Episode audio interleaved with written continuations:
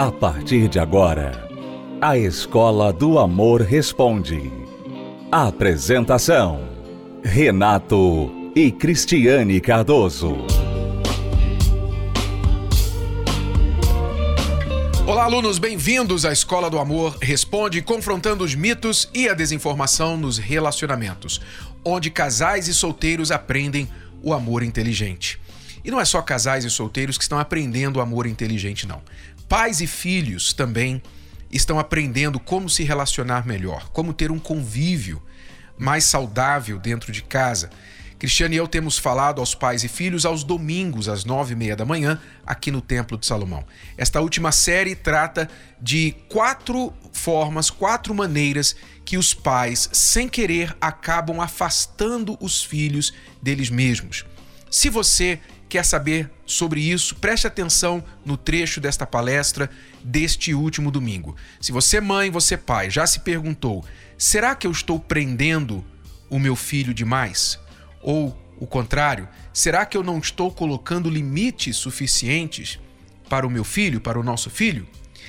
Preste atenção na palestra deste último domingo.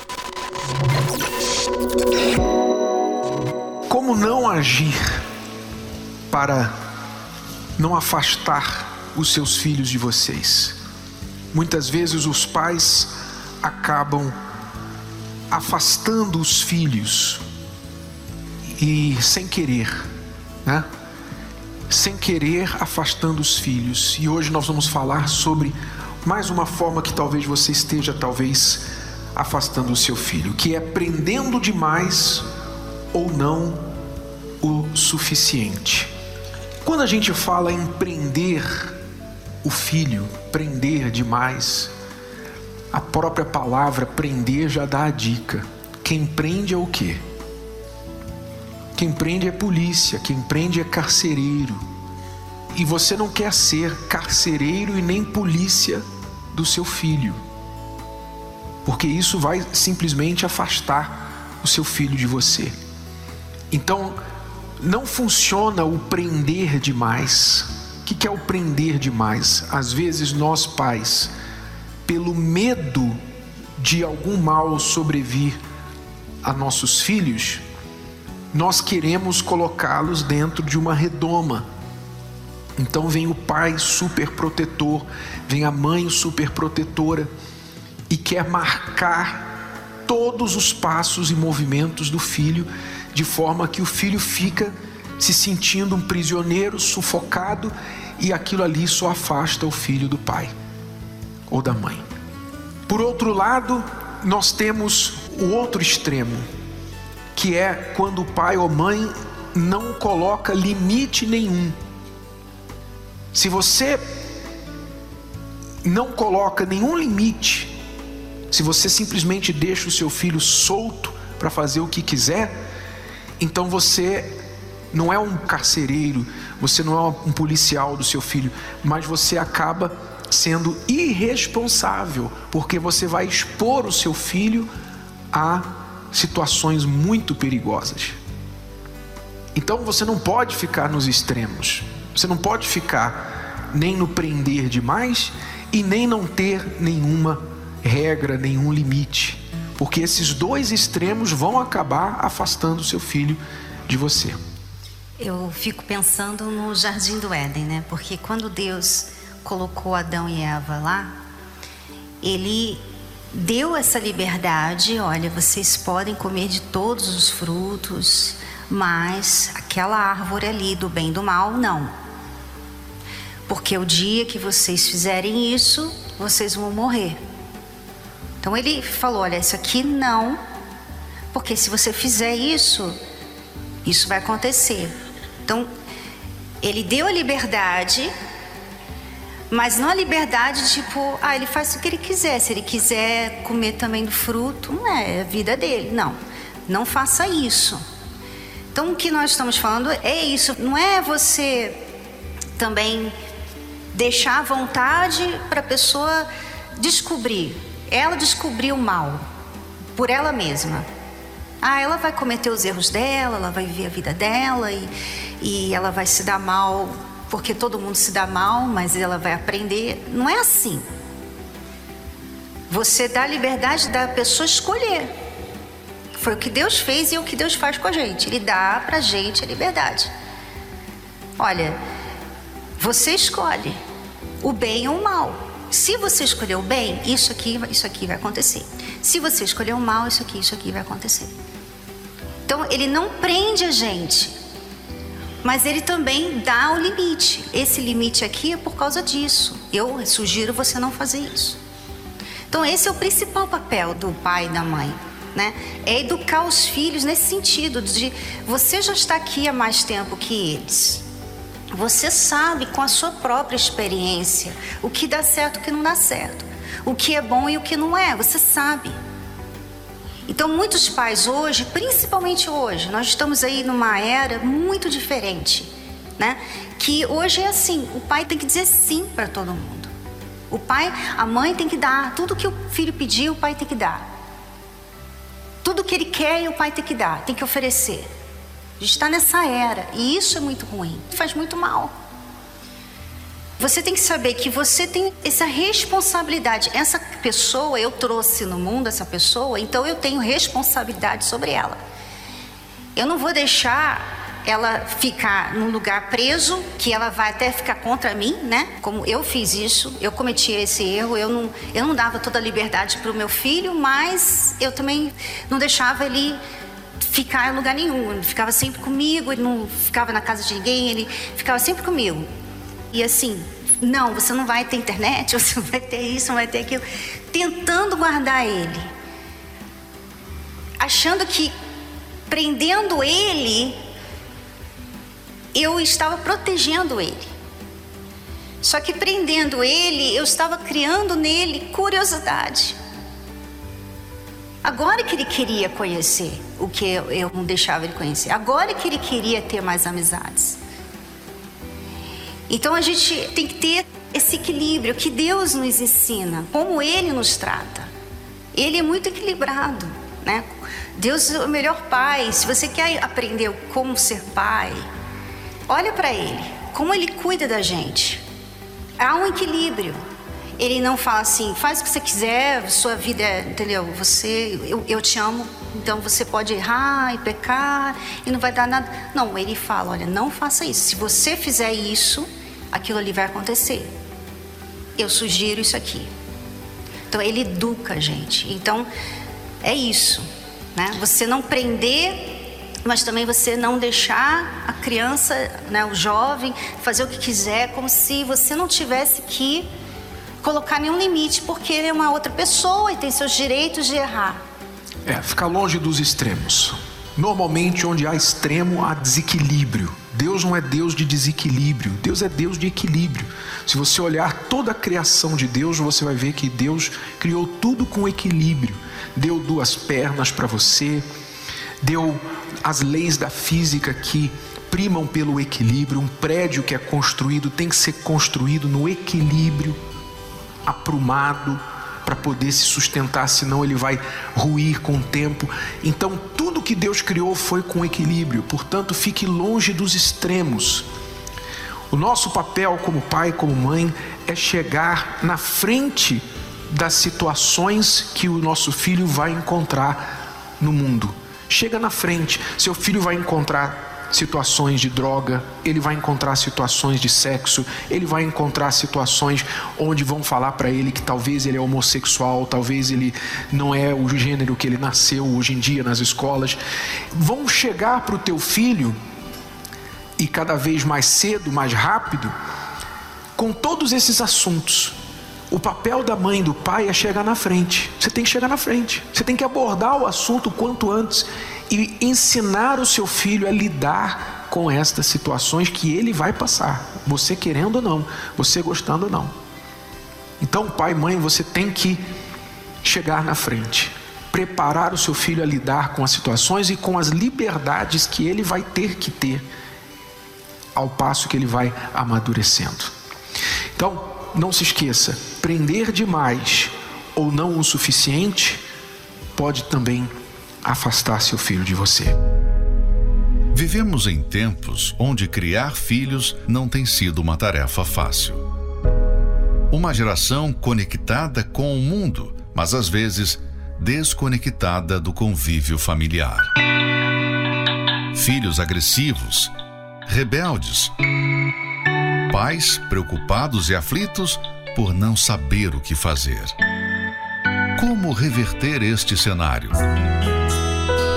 A bênção para pais e filhos, neste domingo às nove e meia da manhã, no Templo de Salomão, Avenida Celso Garcia, 605, Brás. Entrada e estacionamento gratuitos.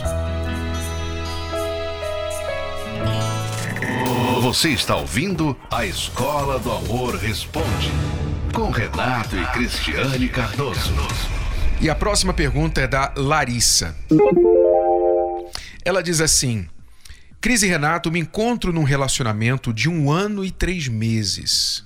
No começo, ele se sacrificava pelo nosso relacionamento. Mas de um tempo para cá, eu comecei a pedir que ele mudasse algumas atitudes.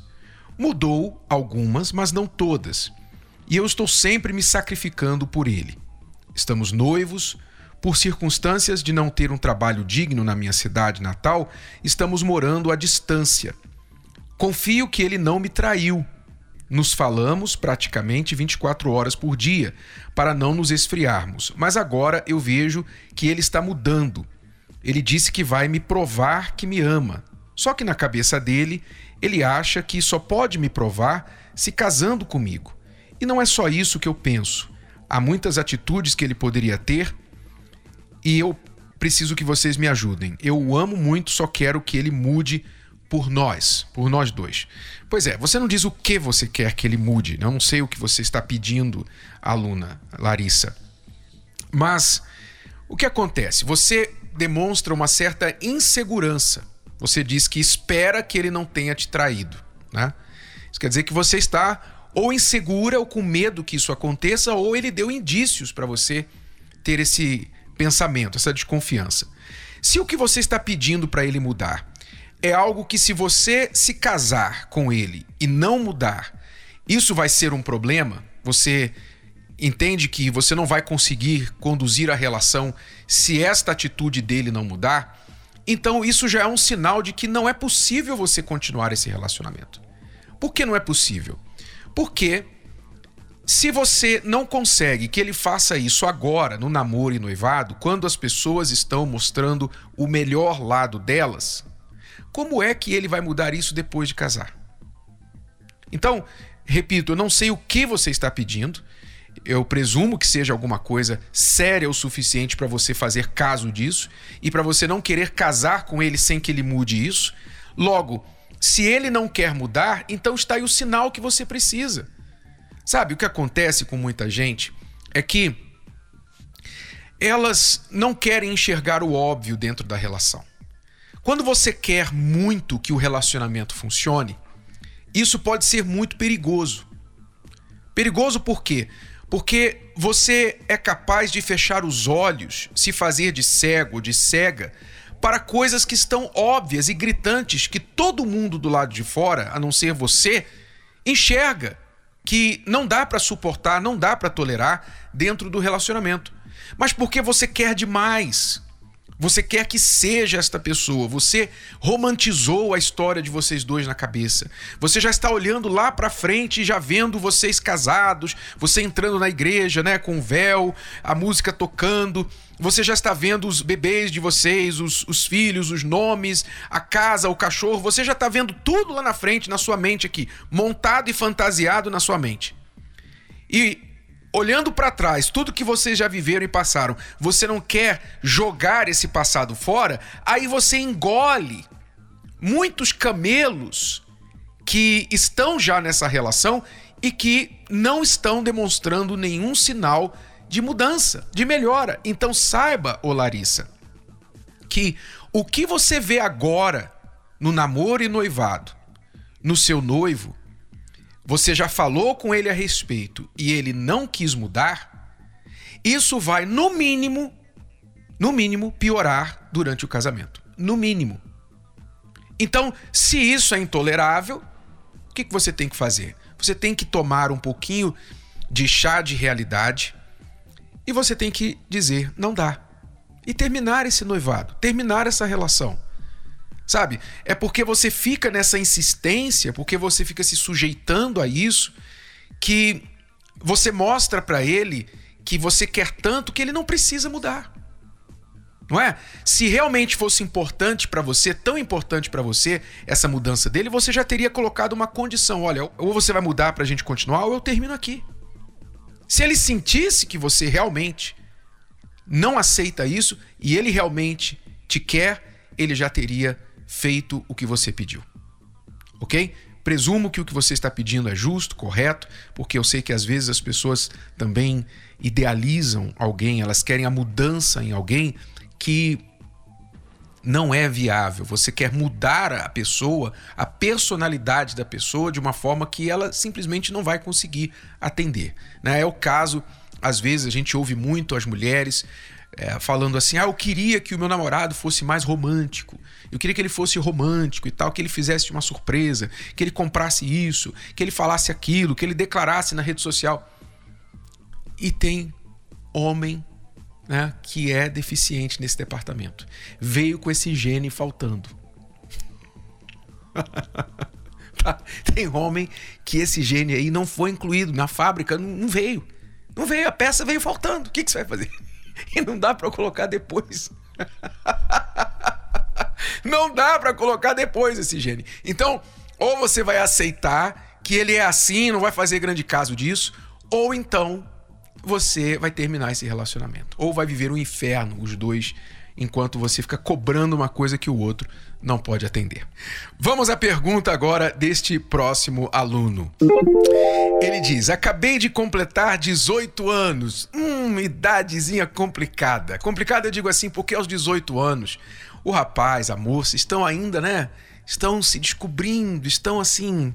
Acha que 18 anos é uma idade mágica, né? Eu lembro que quando todo jovem, adolescente, pensa assim, quando eu completar 18 anos, olha quando eu completar 18 anos.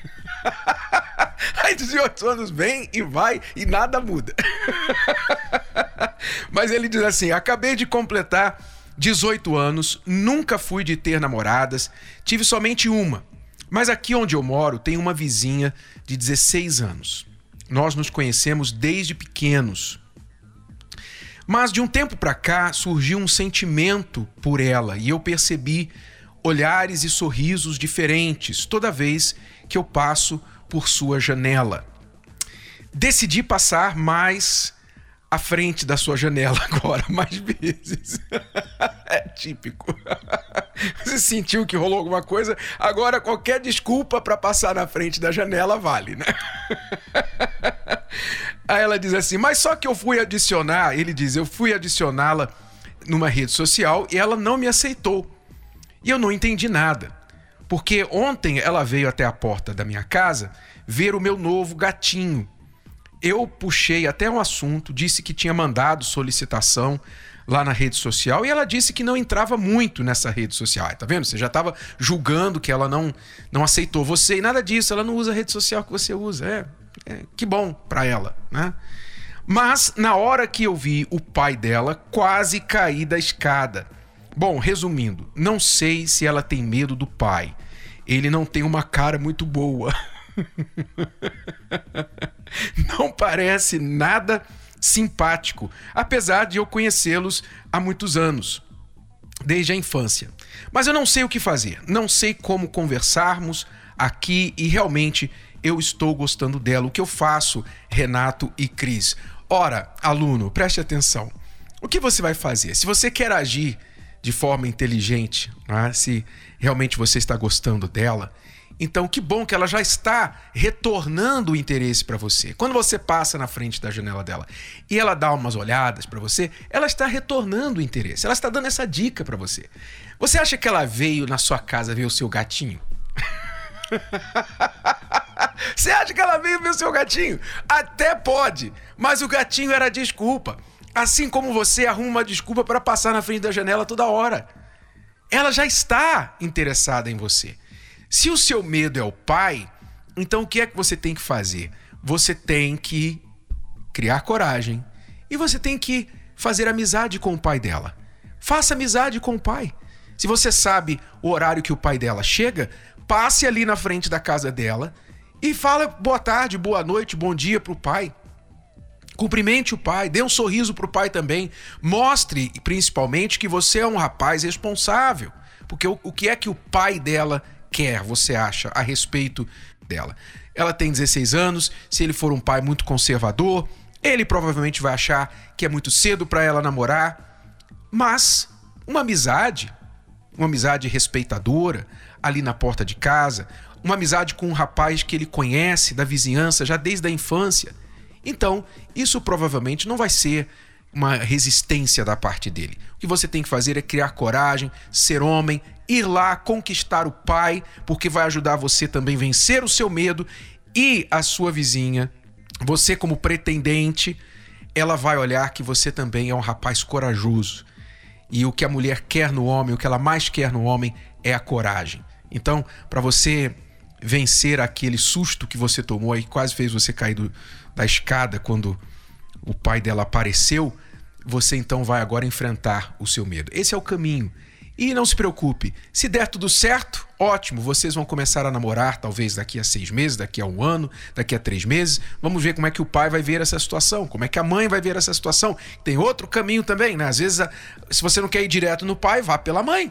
Porque a mãe é que dá aquela palavra pro pai. Ah, ele é tão legal, o rapaz aí do lado. O pai chega, o marido chega pra esposa e fala assim: o que esse rapaz quer com a nossa filha? E a mãe, então, se já conhece o rapaz, ela que vai falar assim: não, meu amor. Ele é um rapaz aí direitinho, é o filho da fulana que a gente conhece, é um rapaz direitinho. É melhor ter ele aqui do que um estranho que a gente não conhece. A esposa, a mãe, normalmente ela é sua aliada nesses momentos, tá bom? Fica a dica aí para você. Vamos ouvir agora o que os solteiros na Escola do Amor têm aprendido através das palestras e também como os solteiros têm conhecido outros solteiros inteligentes através do aplicativo Quero Te Conhecer.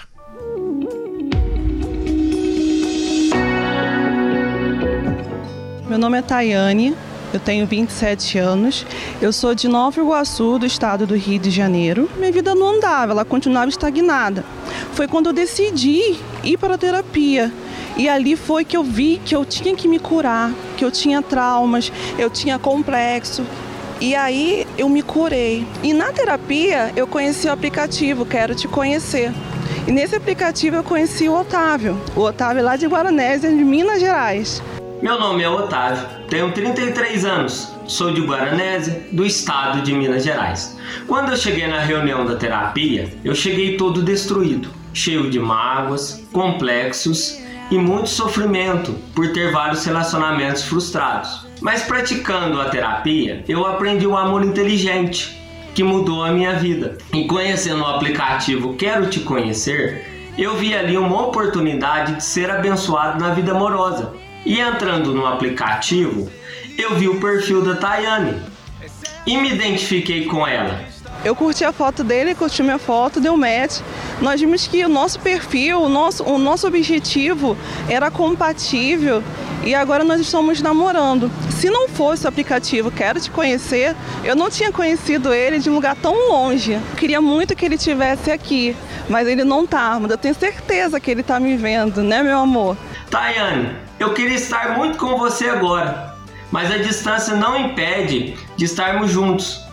Isso graças ao aplicativo Quero Te Conhecer. Ele sabe que é diferente, por isso vem te procurar.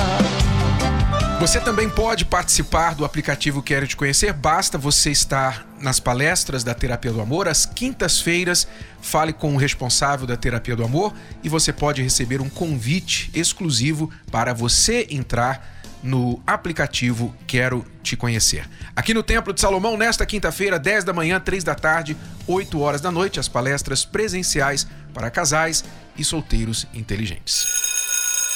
Bom, alunos, é tudo por hoje. Voltamos amanhã neste horário e nesta emissora com mais Escola do Amor Responde para você. Até lá.